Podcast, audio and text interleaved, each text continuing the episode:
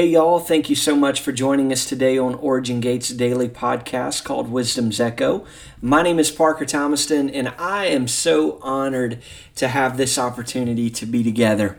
I lately have been really just kind of reaffirmed that although I may not spend a significant amount of my time focusing on the fundamentals of my beliefs, they are very much the foundation of my life.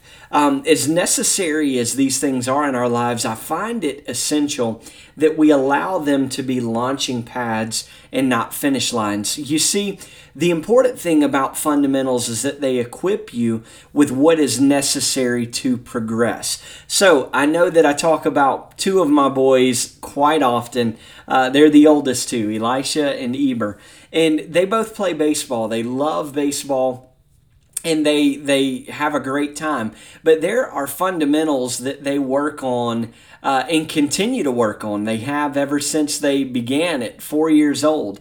Um, it's hitting, fielding, catching, throwing, running bases. Uh, there are probably a lot more found in the the the list there, but but regardless of what level you compete, these fundamentals must be utilized. So essentially what what I've been doing over the past several weeks is expressing these fundamentals that are necessary to grow in my relationship with Yahweh. And, and these are things that will allow us to mature, but were never designed to be places for us to settle. Um, with that being said, I want to share my heart with you today concerning worship. Well, well, first of all, what is worship? I've always been taught that worship comes down to one word, obedience. And I honor those teachings and I recognize the truth in this. However, the danger is that it can be easier to obey someone out of fear rather than love, or even to obey something out of fear rather than love. This is why I think it's been so great to remember Yahweh's love for us and the importance of allowing His love to overwhelm us. As a, as a kid, I know this may shock you. I tested my parents occasionally. Um, when you don't ob- obey, there are consequences, and those consequences are what usually drove me to eventually obey in my immaturity. you know, it was it was that fear of the consequence of my disobedience that that encouraged me uh, to obey, and and not necessarily dependent upon my age, but my maturity. And I saw worship the same way for a majority of my life. My worship was not always created out of a result of love, but but rather a result of guilt or fear. I would come running back to Yahweh after I realized that I had done the wrong thing, or I would cower towards him out of fear that I would be punished if I didn't make it right. And and I've moved into a completely different place but this is honestly how it was for me for a long time. I, I had a very good friend of mine, probably my best friend, uh, up through high school from, from four or five years old. We played t ball together, uh, lived in the same area, and so we spent a lot of time together. And and I'll never forget whenever I was 12 years old, um, this friend's mother had committed suicide and it was uh, just an an unreal experience. Um, the pain that my my friend had gone through, and and through that, I found myself pouring out and loving and encouraging and and projecting and expressing the love of Yahweh towards this friend who didn't even know Yahweh at the time. He had a lot of bitterness and had a lot of anger in his heart, but ultimately he turned towards Yahweh for a period of time. And, and it was out of an encounter that I had with Yahweh that was ever increasing, that allows me to be transformed from, from glory to glory not allowing myself to settle in one place but but experiencing the fullness of what Yahweh desires to to relate to me through. And and worship has been probably the the most valuable tool um, that I have experienced in order to encounter the presence of Yahweh. Now, my worship is birthed out of my love for Yahweh and really because of his love for me. And I, I, think this might have slipped through the cracks, but what has transformed my perception of Yahweh was when Oracle Teresa Bowen had released that the revelation that our testimony is not what Yahweh has delivered us from, but what He has delivered us into. And, and this is what I have honored as a launching pad in my life for years now, because for so long I tried to keep focus of of of not focusing on the wrong thing when all along my focus was intended to be set on the right thing.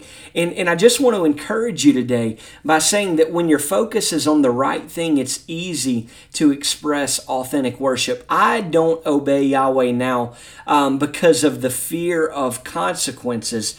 It's because I desire the relationship. And, and gratefully, it's the same way with my parents. We we worship in our home. I remember being a, a young child, and my mom would turn on a local radio station called Power 88, and it had the cheesiest Christian music that you could imagine. Um, but that music helped launch me into a place where my heart desired to please Yahweh. Every Saturday morning, we would wake up to that and we knew that when that music was blaring through the house that we were going to spend a better part of the morning cleaning and getting things uh, just orderly in the home and and it was it was just something that I carry with me now. My wife and I, um, especially my wife, has worship music from from Dimensions Alive and and all of these other um, powerful ministries that that that you know, it, it kind of ushers in the presence of Yahweh for us. Um, it's something that becomes a, a heart's desire, not just something that we check off or, or something that we kind of take for granted.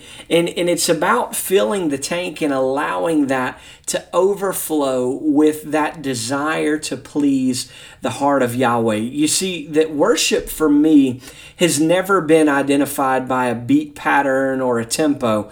It's been defined as the action associated with my desire for more of Yahweh. The best way that I can explain this is that whenever I crank my weed eater, there's a button that I've always called the bulb. And when you pump this bulb a few times, it siphons what is in the tank and allows it to fuel the engine.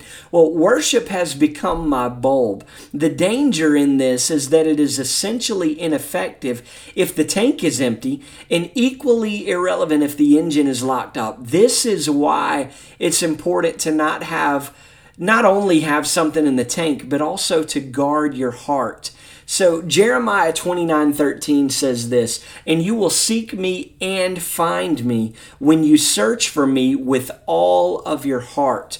All this is is such a big deal because it's so easy to focus on Yahweh sometimes. And it's even easier to focus on His goodness to us when we are in a position of need.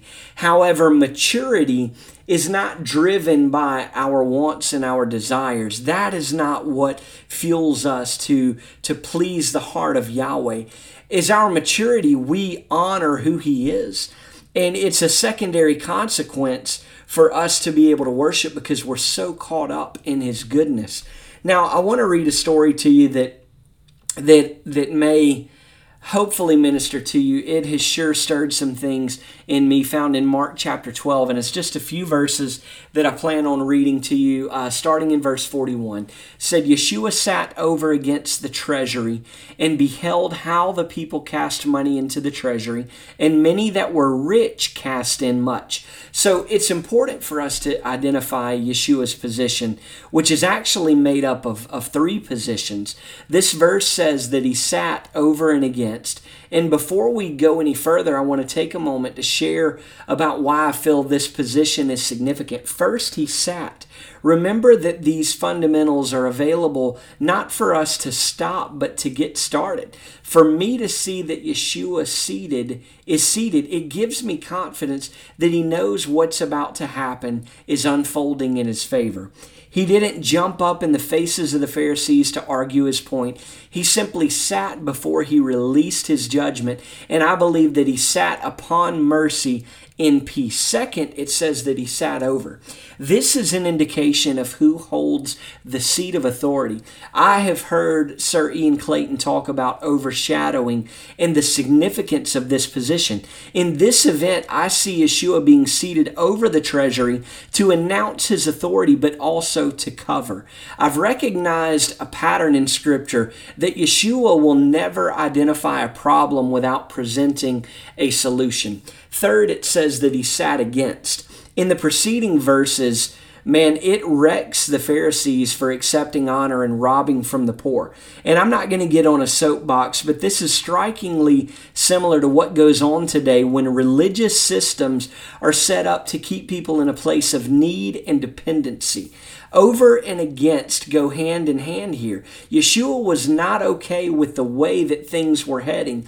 So, as he judged, he also covered. The pride of the Pharisees was exposed, but the purity of this woman is honored. And I really don't want to get into the reasoning behind Yeshua beholding how they cast the money. Just keep in mind that if Yeshua was taking note of the countenance of their giving, it might be important that you and I are mindful of our countenance countenance when we give as well. Verse 42 says this And there came a certain poor widow, and she threw in two mites, which make a farthing. So, so Charles Spurgeon has a commentary that he notes that she was dually poor, not only because she was a widow, but that she was also in poverty. And I had never noted the difference between poor and a widow. And, and in asking Yahweh, I felt as though the poverty dealt with her current condition, and the title of a widow dealt with her future condition. You see, without a husband, she had no promise of her needs being met. There was no guarantee of future provision, and this is a huge deal that we'll get into in a moment. It's fascinating to me that the mite was not, was not a form of, of currency when this took place. In fact, historically, it wasn't referred to as a mite until the King's James Version uh, was created around the 16th century. It was rather a small copper coin called a lepton. And in terms of value, this was the smallest and least valuable of all coin and is equivalent to about six minutes on average of a daily wage. So, last two verses here. He called unto him his disciples, and he said unto them, Verily I say to you, that this poor widow has cast more in than all they have cast into the treasury, for they cast out of their abundance. But she of her want did cast in all that she had, even all her living. This, this is what is so amazing to me. That as Yeshua never judged, he he Yeshua judged and he never even acknowledged the Pharisees. It, it says in verse 43 that he called his disciples unto himself and honored the woman in her worship. Her worship is significant because out of a desire of love, she honored Yeshua with all that she had, as we mentioned in Jeremiah 29 13. She not only found him, but was found by him. She of her want did cast in all that she had. Let this be said of us in our want that we cast in all that we have. You see that Yahweh measures what we really give by what we have left. And I've been taught that when you want Yahweh to get involved in an area of your life, we need to trust Him with it. And what I believe to be the greatest example of worship is that this woman not only gave everything that she possessed, but she also trusted Yahweh with her future. Until recently, I have believed that when we trade everything insignificant, we receive something increasingly significant. But, but once you have something increasingly significant in value, we can trade that for something of even greater value. Worship was never designed to be something that we owe Yahweh, and through our weakness, we're able to give what is due. My heart is stirred today to give Yahweh my whole heart, not just a portion of my excess, but even the fullness of my lack, then the fullness of my excess. Excuse me. I believe that this truly is is the worship that is most meaningful to him. So, family, I honor you today. Thank you so much for your engagement with us. Hopefully this encourages you to stir to give Yahweh all that you all that you have Not not what we think is appropriated to fill his need, but everything that we have, we give unto the heart of the Father. Bless you today. Thank you for for engaging with us and listening in and I look forward to our next time together.